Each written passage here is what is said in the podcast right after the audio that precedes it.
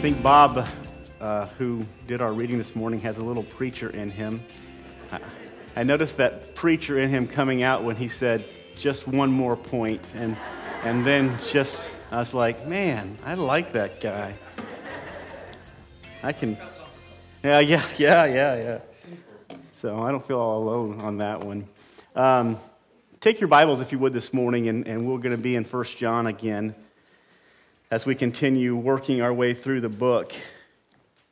I hope it's been a blessing to you. It's been a blessing to me um, to study and prepare my heart and uh, seek to understand the Word in such a way that I can deliver it uh, each week to you and and um, teach and instruct and, and help. And so I trust that it's been a blessing to you. Uh, just on, on a personal note, I would ask that you guys be in prayer for me this week. I leave this afternoon to fly back to Nebraska. I'll be doing a funeral on Tuesday there of one of the um, dear ladies in our church, our church that sent us here. And uh, one of the things that she said when we left was, "Is you have to come back and do my funeral." And so um, this Tuesday is is the funeral. And so pray that the Lord would give me traveling mercies, if you would. And in addition to that, just give me uh, boldness with the gospel and uh, and uh, the people hearing uh, ears that they might hear and see and understand the truth. So uh, that's this afternoon. I'll be back on Wednesday. So your prayers are much appreciated in these areas. Just a reminder, I know we have several visitors here this morning, so I'm going to do a little bit of review over what we've been dealing with. Uh, First John is written in, in such a way as to be, bring about evidence of a person's salvation. Um, there are certain things that are taught in detail in the book of First John that are meant to describe for us whether a person is a true believer or whether they're or they're not a true believer.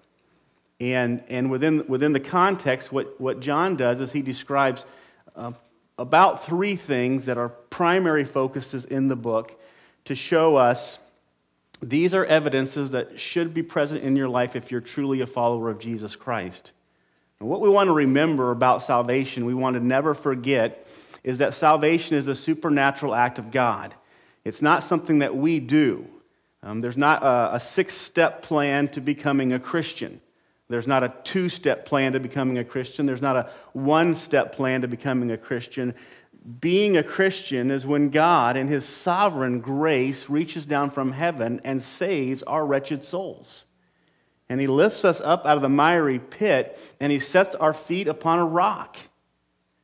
And when He does that, it's completely, entirely supernatural. It is all of Him, and it is all of grace. Ephesians two, eight, nine, for by grace you have been saved. It is all of God. It is, it is uh, beginning to end, one hundred percent. Every piece of the salvation that you experienced and I experienced is God's working in our lives. And, and what it should do is it should bring us to a place of total humility, right? No pride in what God has done for us, and, and absolute thankfulness for His amazing grace to be bestowed upon us. And we should often look and say, Lord, I don't know why, but I'm sure thankful that it's a reality. Amen? And then, in addition to that, God says, those whom I saved, those whom I've made my own, I'm not just going to leave them in their current state, but I'm going to change them, transform them, and the, and the transformation that I accomplish in their life is what's going to be evidence to them that they are truly my children. And that's where Galatians five, the fruits of the Spirit, love, joy, peace, and, and, and all of the rest, those are all evidences that a person has the Spirit of God living within them. Remember this, it's not impossible for someone to be religious and not have the Spirit of God present in their life. It's not impossible for someone to be very religious and not have God's Spirit in them. But it is impossible for someone to have God's Spirit within them and not have certain fruits that are a result of that. So this is what John writes about. First John five thirteen, these things have I written unto you that believe on the Lord Jesus Christ, that you might know that you have eternal life. These things, the book of First John is written to give you evidence, to give you proof that you are one of God's children. And, and as I said last week, and I've said it over and over again, and we'll continue to say it throughout the study, listen, be honest with yourself. As, as we go through this study, don't let yourself be deceived by the, by the devil, by selfish pride that says to you that you're okay. Let the power of God through his word penetrate our hardened hearts to, to see where we're at, where we're at spiritually, so that then we can get on our knees before a holy and just God and plead with him for mercy. And, and we do serve a merciful God, don't we? We do serve a gracious God, and, and he will give mercy and grace to those who, who ask for it, to those who recognize their need for it. So there are, there are, I believe, three main evidences in the book of First John. We've looked at one, and that was that a person who is truly a convert of Christ loves righteousness. They pursue righteousness. It doesn't mean that they are always perfectly righteous, right? We can all say amen to that, right? Because none of us would be saved if that were the reality. But, but there's something about our heart, there's something about my heart that has been changed in regards to how I view righteousness. Uh, how I view the law. Again, I illustrate it this way. It's almost like a parent who grows up with, I grew up with certain rules in my home, right? And I, when I when I viewed those rules when I was fifteen years old, I view all those rules as being boundaries, right? Things that mom and dad wanted to take away all my fun from me. And they were trying to hinder me from enjoying life. And now I have all of those same rules for my own kids, right? So I, I've actually come to appreciate the rules that my parents had towards me that I was completely rebellious against initially, but now because I understand them as a parent, I want those rules for my own kids. The same principle applies in, spirit, in the spiritual realm. When we are unbelievers, we look at God's law, and what do we say? It's restrictive. God's trying to keep us from having any fun. God's trying to take away everything that, that is pleasurable from us. That's how we view God's law, right? But when we are converted, it's like we become mature. And now we see God's law and we say, man, I'm embracing that. I need that. That is so significant and so important to my daily Christian life. And we treasure it. It doesn't mean that we don't fall every single day, but we do treasure and value God's law as a convert. We see it differently, because God's Spirit has come to live within our hearts. And that's the first evidence that we have that we are God's children. Remember, the first and the great commandment is to love God with all your heart, soul, mind, and strength, right? And when we love God with all of our, all of our heart, soul, mind, and strength, we also love the things that God loves. And one of those is, is he loves righteousness. I'll tell you this from personal experience. I grew up in a Christian home. My dad was a pastor. I made a profession of faith when I was five. I made a profession of faith when I was six. But I lived in outright, utter sin in my teenage years and didn't even realize I was lost until I was about nineteen years old. And what I finally did is I looked at myself and I said, "You're a lost man." I finally became honest with myself. I finally realized that all of the things that I had trusted in and hoped in and, and done for God were worthless because I was in utter sin in my heart. And God exposed that about me, and it was at that moment that my whole life changed, because no longer was I focused on myself to accomplish salvation, but now I was focused on what Jesus had done to accomplish salvation for me. It was an amazing transformation, but it, but it honestly, it took God bringing me to my knees through, through sin, horrible sin that had consumed me, but I was still a, I was still a Christian, right? That's where, that's where a lot of people are today. They're living in total outright sin, rebellion against God, total rebellion against God, but yet they are saved. Listen, we need to listen to our works. We need to listen to our heart to see where we're at. If the pursuit of our life is always unrighteousness, if we love unrighteousness and we love sin, there's something wrong, not with what we, it's there's something not wrong with our actions, but there's something wrong with our pursuits and our desires. The second um, evidence that that uh, John gives us is love, loving others. He says loving others is an evidence that you that you love God. He he says in First John chapter number four, he says, if you don't if you don't love, you don't even know God. If you don't love, you don't even know God, because God is love. In, in other words, we can we can even turn that statement around and say this: if you know God rightly, you will You will love. We, we read it in Matthew five this morning, right? Not just love our friends and our neighbors, but love our enemies. And truly, one of the great tests of a person's salvation is not whether or not they love their wife or their children, but it's whether or not they love somebody who wants to harm them.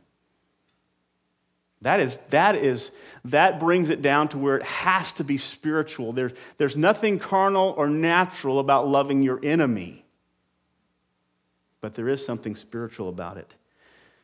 Folks, we we we have enough hate in this world. We have enough hate in this world that we as Christians have been set apart, right? Set apart, sanctified. We have been set apart to be people of who love, not people who hate. We have been set apart to be a people who get along.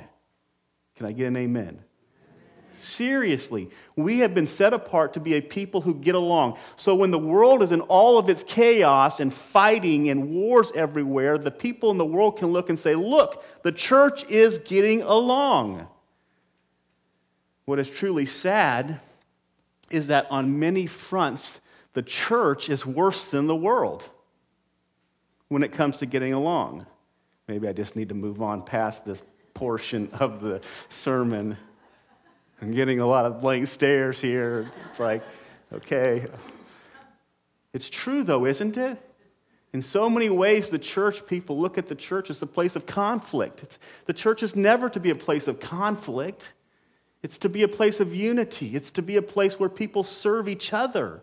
They don't serve their own needs and their own desires, which is what causes these conflicts. James four, where do wars and fightings come from? It's when people seek to satisfy themselves. When we learn to love others, when we learn to put others first, to put their desires and their needs above our needs and our desires, that's when we become the church. The church is not about this building. I, I'm thankful for the building that we sit in, but this is not, this, this church is about the Holy Spirit of God dwelling people and uniting them together to do a great work. That's what this church is about. It's not about where we dwell, it's about what we do. So we're to love each other. He, he, here he says in his text, and we're just going to work through this um, for the for the next few minutes. Um, verse number, beginning in verse number sixteen, we'll, we'll read sixteen through eighteen. He says, "By this we know love." So in other words, we we we know what love is. We have a A definition of love by what John is about to teach us, that he, Jesus, laid down his life for us, and we ought to lay down our lives for the brothers. If anyone has the world's good and sees his brother in need, yet closes up his bowels or his heart against him, how does God's love abide in him? Little children, let us not love in word or talk, but in deed and in truth. So I want to do a little bit of review this morning, based upon what we looked at last week, just very quickly. Number one, our first thought was, what is love? The Bible tells us here, the Greek word for know is gnosko, and it's in the prolonged form. It means that we grow to, to, to know, or we're growing in knowing God. And in other words, the, the process of loving is a process that is always growing as we know or grow to know the person. We grow to know Christ, and because we grow to know Christ, we grow to love others. So every day, as we grow to know Christ through his word, we also be, ought to be growing to love others. It's a, it's a process that we go through. We study God's word, we know Christ, we embrace what Christ has done for us, and because of that, we, we grow in loving others. Honestly, the more we can love and know Christ and what he has done for us, the sacrifice that he made for us, the manifestation, Romans five and verse eight, of God's love for us was Christ going to the cross, right? The more we can know that, the more we can see that, the more we can embrace that, the more we will have a, a desire to love people. So love is growing in love is, is a process of growing in knowing. Number two, it was it knowing love is in a person. It is not just growing to know necessarily the person that we love, because sometimes we, the more we know about people, especially our enemies, we don't love them. It's about growing and knowing Christ. Love, true love, is found in a person. It is found in Jesus Christ. Love defined was the fact that the word here is used as agape in the Greek. It just means um, it's a love of choice. It's a love of, that is decisive. It's a love that is persistent. It is a love that constantly pursues the well-being of the other person. And the love, the agape love, is never built around the response that it gets. Okay? It has nothing to do with the recipient at all. Agape love has everything to do with the one who is giving it. So when God calls us to love others, he doesn't call, to, call us to love others who love us. He calls us to love others, period. Period. Matter of fact, he says in, in, in the same context, he says that we, if we know God, we will love. Just period. We will love. It will be the nature of our hearts. We will be a loving people because we know what Jesus Christ has done for us. And then we looked at love displayed. Obviously, Christ was the main... Um, the main displayer of God's love for us. He's, he was the essence of God's love. Um, so that is what is love. The, the second thing that we looked at was, why do we love? Why do we love? Or, or um, what is the what is the main motive for our love? And we see this in uh, the second phrase of the of the. of the text. He says that we ought to lay down our lives for the brethren. It's interesting because you could actually uh, you could actually take the Greek word that's used for ought, and you could say this, you could say it this way: for we owe to lay down our lives for the brothers. We owe to lay down, we owe to love other people. We owe, it's, it's a debt that we have. And the debt that we have is not based upon something that they have done for us, but the debt that we have to love other people is based upon something that God has done for us.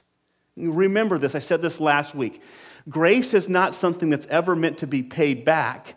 Grace is something that's meant to be paid forward.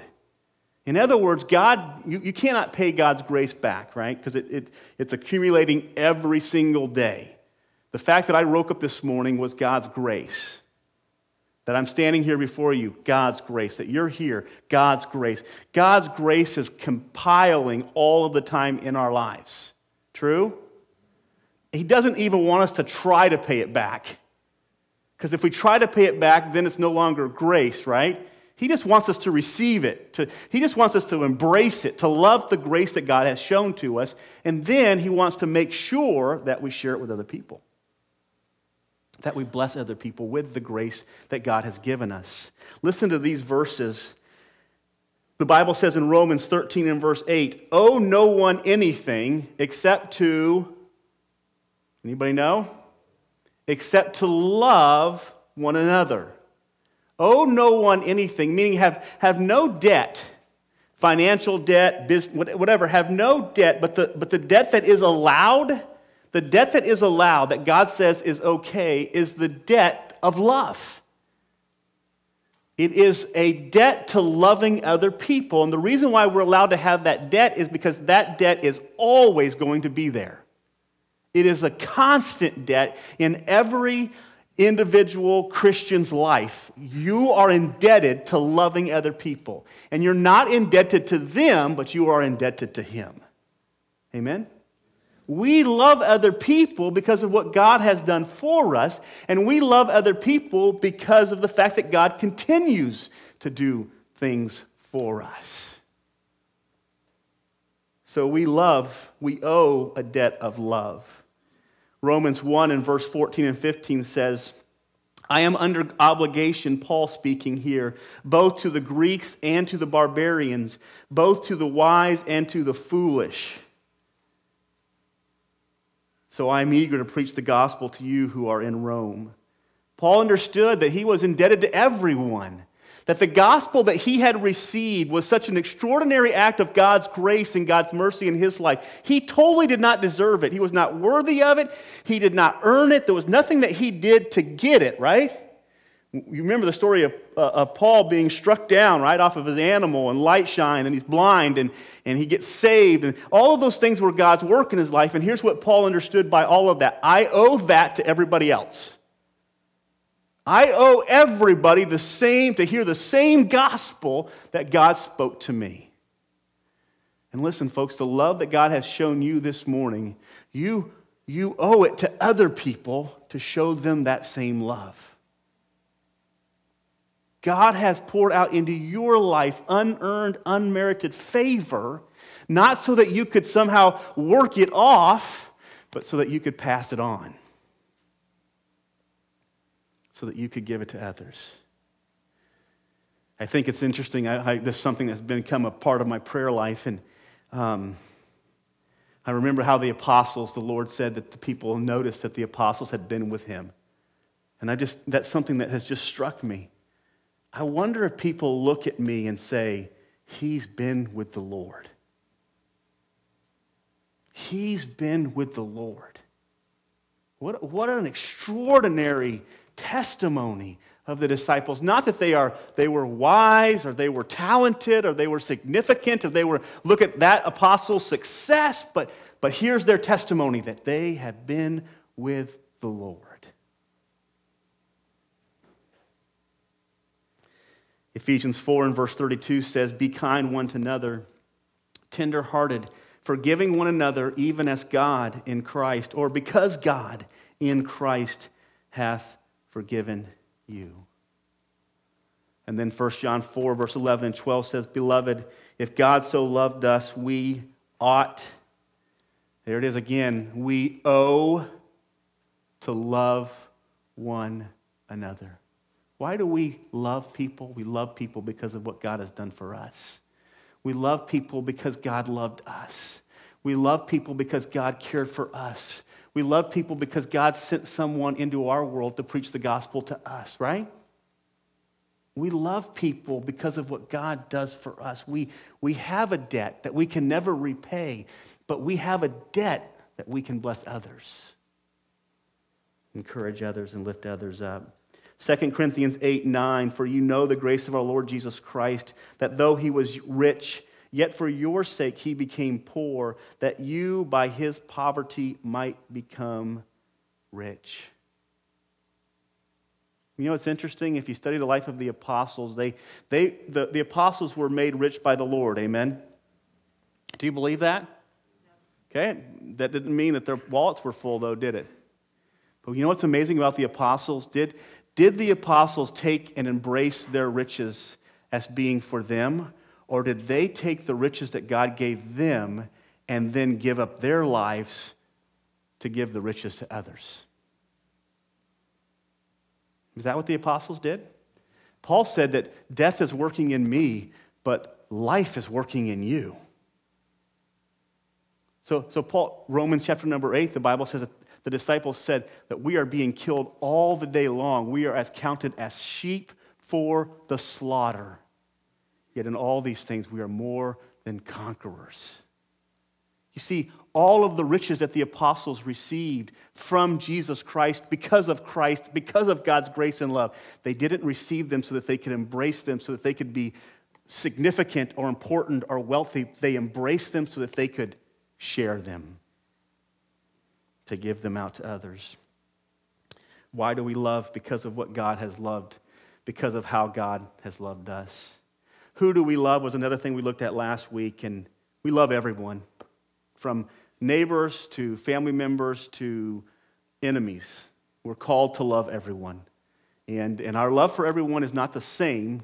It's some, we love our families at one level, we love our kids at one level, we love our neighbors at one level, we love, but we are called to love everyone.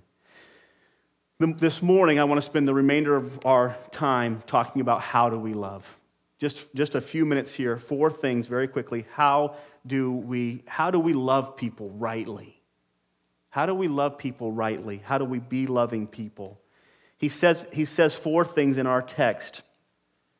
He says, first of all, by this we know love, that he laid down his life for us, that we also ought to lay down our lives for the brethren. And he uses terminology here that's very descriptive of sacrifice. Somebody laying down their lives. The, the picture is, is, is, is a sacrifice that was carried into the Holy of Holies, placed on the mercy seat of the Lord, and offered up to the Lord. That, that Jesus Christ laid down his life. He, he sacrificed, he gave up his life as a sacrifice for our benefit, right? So the same picture he, he uses to describe the sacrifice of Christ, of, of his life being laid down for our benefit, he then immediately after that calls us to the same sacrifice that he made on our behalf. In other words, he tells us now, I want you to give up your life as a sacrifice for other people. I want your life to become an offering to God for the benefit and the blessing of other people. Jesus' life was, sacrifice was an offering to God. It wasn't an offering to us. Jesus Christ made a sacrifice to God that benefited us, right? Our lives are called to be a sacrifice to God that benefits. That's a big, that's a big, that's an important picture right there. Because we're not making a sacrifice to people. We're making a sacrifice for people. We're making a sacrifice to God. So we're to lay down our lives. We're to be, the first one is just to be a sacrifice, to be a sacrifice for others. John chapter number ten, verse seventeen and eighteen, Jesus says, I'm going to just turn there. I don't want to misquote it. You're probably familiar with it. John chapter number ten, you're welcome to turn there with me.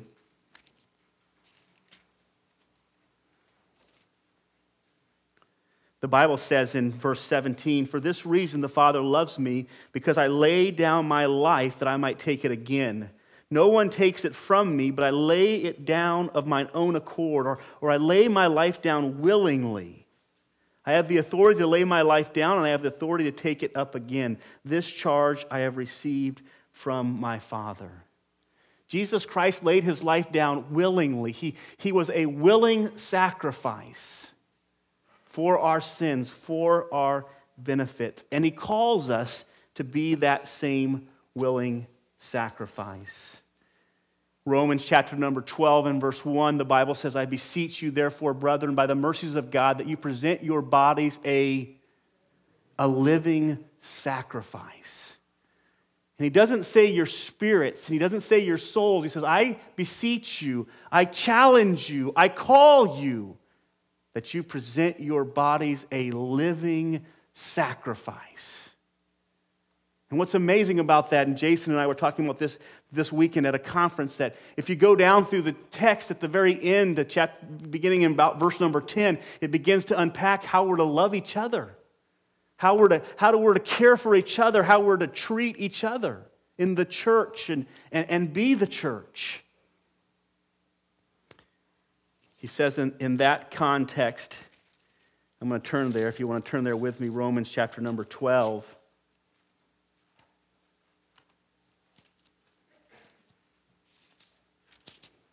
He says in verse number nine, let love be genuine, abhor or, or, or, or hate that which is evil and hold fast to that which is good.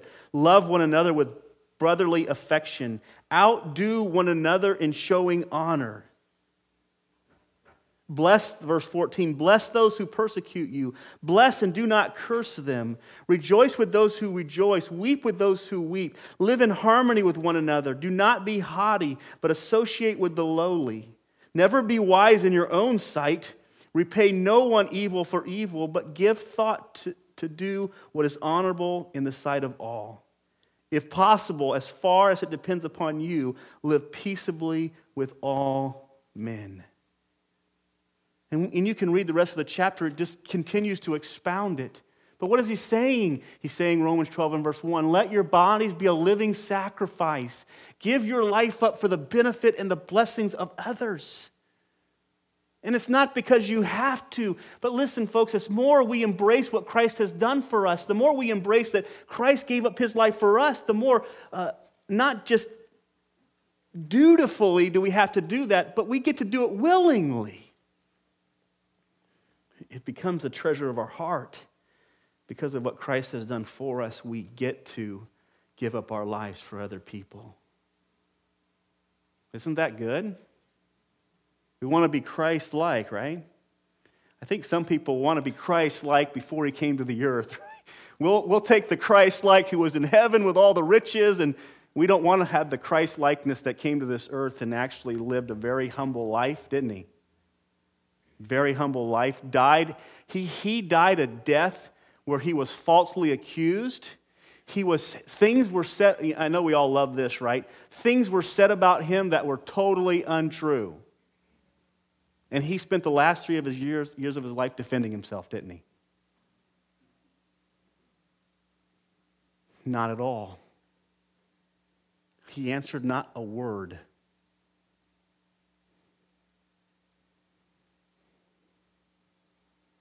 And then he says, this is what I'm calling you to.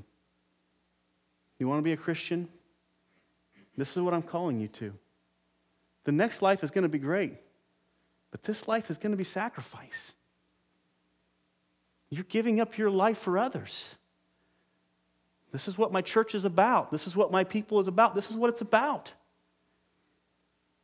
I think sometimes we present such a poor perspective of what it means to be a Christian that we draw people into a, a false Christianity. If they really knew what it meant to be a Christian, they wouldn't want it at all.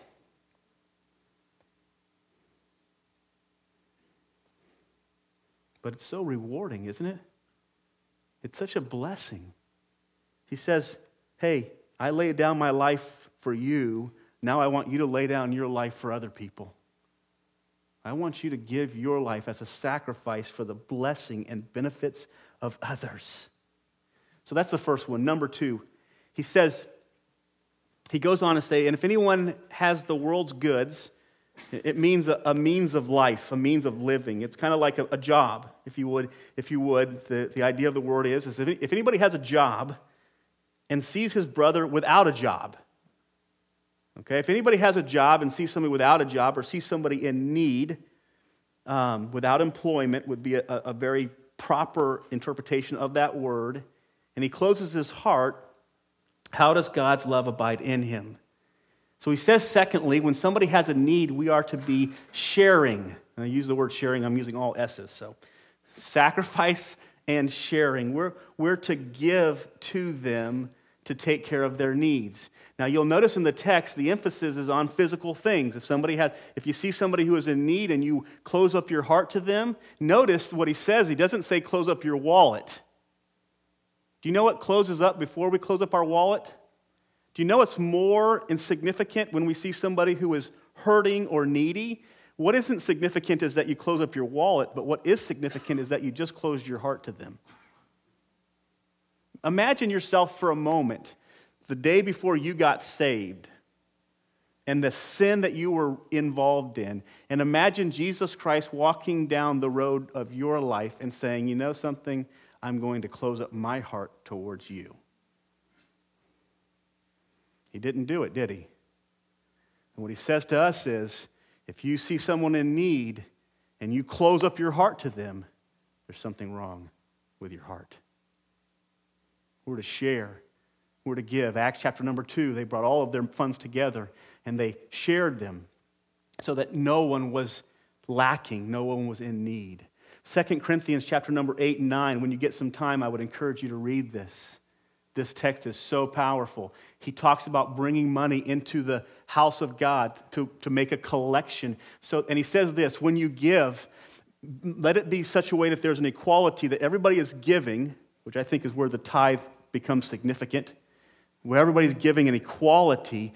But he says this, when all the giving has been done, let those who have much have nothing left over, and let those who have little have no lack. I know, I know we don't really believe that to be truth, but that is what God's word says. First Corinthians chapter number sixteen says it this way, that on the first day of the week we're to bring our tithes, our offerings, our giving into the house of God. And here's what Paul says to the church. He says, so that when there is a need, there is no need for a collection. You ever heard of special offerings? Do you know why we give special offerings? Do you know why we take up special offerings? Because there's no money in the storehouse. What Paul says is, is give faithfully to the Lord. Give faithfully each week and let the storehouse build up. And then I'll send people along the way that need something, and there'll be no need for a special offering for the needy because there'll be plenty in the storehouse. James two, verse fifteen through seventeen, if a brother or sister is poorly clothed and lacking in daily food, and one of you says to them, go in peace, be warmed and filled, without giving them the things needed of the body, what good is that? So also, faith by itself, if it does not have works, is, is worthless. It's dead. Amen? It's true. I mean, listen, folks, these are not my words. I'm telling you exactly what God's word says. So number one, we need to be a sacrifice for others. Number two, we need to be sharing. We need to be sharing. Not we need to be, we get to be. You've been left in this world to share with others. You've been not even left, you've been planted by God to be a blessing to other people who don't have the same blessings that you do. And when you realize that everything that you have was a gift from God, then you have no problem sharing with other people. Number three, sweat. He says at the end of the verse, he says this, little children, let us not love in word or talk. The word word here is the idea of knowledge, understanding. Don't just love because you understand it. And don't just love in your talk, in your communications. And I, and I think it's true, it would be accurate to say that That John is not saying don't understand love and don't tell people you love them. I don't think that's what he's saying. I think he's saying don't only do that, but make sure you love in deed and in truth. Two very simple things. The Greek word that we where we get our word deed from is the word ergon. It just simply means toil. It means to work. It means to labor. Loving people is not always the easiest thing to do. Giving to people is not always the easiest thing to do. Sacrificing your life for people is not always the easiest thing to do. But that's what we're called to. We're called to work, to labor, to sweat, to do what God has called us to do. Isn't it interesting? You go back to Genesis chapter number one. Adam was in the garden. He was caring for the garden. And what was the one thing that God changed about Adam's service? That now you will do it by the sweat of your brow. We're called to love people, and he says this, you're going to do it by the sweat of your brow. It's going to be hard. It's going to be difficult. But we're called to toil and get it done. Matthew seven, if you want to turn there with me. Matthew chapter number seven.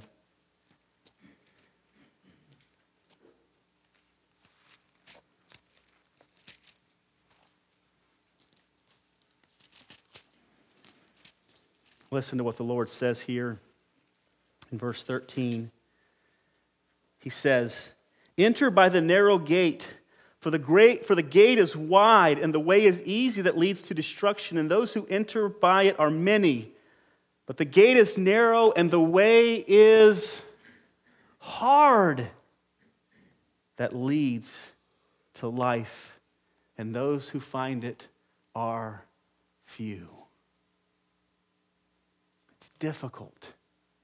It's hard. It's toilsome. To do the right thing, folks, is hard. But it's what we're called to do. The last thing that he says is we see uh, sacrifice and sharing and then sweat, uh, the work that we're supposed to do in the process. And the last thing is sincerity. He uses the word truth here. It means, it literally means that it is beyond the surface. Listen, if you walk by somebody who is in need, and I'm just going to use a homeless person as an example, because it, it just this is what comes to mind. If you walk if you walk by a homeless person with a jar in their hands and you throw a one thousand dollar bill in there, right? And you don't love them, you have benefited them, but you have not done what God has called you to do. It has to go beyond just the obedient work that you perform. It has to be something that is flowing from your passion for God, and because of that, your passion for that person. And you might only give them a quarter. You say, you know something, that's all I've got. You might not even be able to give them anything. But here's the key. You know your heart. How do you feel when you walk by a homeless person? You don't, I'm not saying give them a dime. I'm, I'm not preaching that. I'm saying this. How do you feel in your heart towards them? Or somebody who is consumed by some addiction, who is totally, just completely lost. What does your heart tell you? I'm afraid, folks, that we've lost sight of who we were before we were saved. The hardest thing in my life, growing up in a Christian home with a pastor as a dad, the hardest thing in my life was to come to realize that I was not good enough to enter into God's kingdom. And that I was totally depraved, just like the drunk, just like the drug addict, just like the person caught living in a... I was no better than any of them. I was the least, as Paul says, of all the saints. It has to go beyond the action, and it has to enter into your heart. You say, Pastor John, I definitely do not feel that. How do you get it? How do you get something that God has to gift you? The answer is simple. You ask for it, and you trust. And when you walk by that person who is totally gone, and you don't feel that inside of you, you know what you do? You ask for it, you repent of what you've done, you ask for it, and you trust. And it's a cycle until God decides to bless you with it. You say, well, why wouldn't God just bless me with it at that moment? I'll tell you why. Because you might not be ready. God might have other things to teach you along the way. But what do you do? You repent, you ask for it, and you trust. The Bible says in Ephesians six, verse five and six, bondservants, obey your earthly masters with fear and trembling from a sincere heart. As you would the Lord, not in the way of the eye service as people pleasers, but as bondservants of Christ, doing the will of God from the heart. So we love people. Listen, folks, we are Christians. We are called. We have been left here. We have been planted to love people. Like Jesus Christ has loved us, we're to love others. I want to close, if you would, in Psalm the twenty-third Psalm. Many of us know this psalm by heart, and it's such a precious psalm to us. I want to challenge your thinking on it. Just in closing, you know the psalm, the Lord is my shepherd, I shall not want. He maketh me to lie down in green pastures. He leads me beside still waters. He restores my soul. He leads me in the paths of righteousness for his name's sake. Even though I walk through the valley of the shadow of death, I will fear no evil, for you are with me, your rod and your staff, they comfort me. You prepare a table before me in the presence of mine enemies. You anoint my head with oil, my cup runneth over. And just stop there. I'll just think about and treasure for a moment all of the things that God is for us. Not that God does for us, but all of the things that God is for us. It is so amazing that because he is my shepherd, all of these things are true about me, right? I want you, I want to challenge your thinking on the last verse. It says, surely goodness and mercy will follow me all the days of my life, right? So here's how we always think about that. We always think of surely goodness and mercy chasing us, right? I, I, I will submit to you, based upon the previous verses, goodness and mercy has caught us, right? Here's what I want you to think about.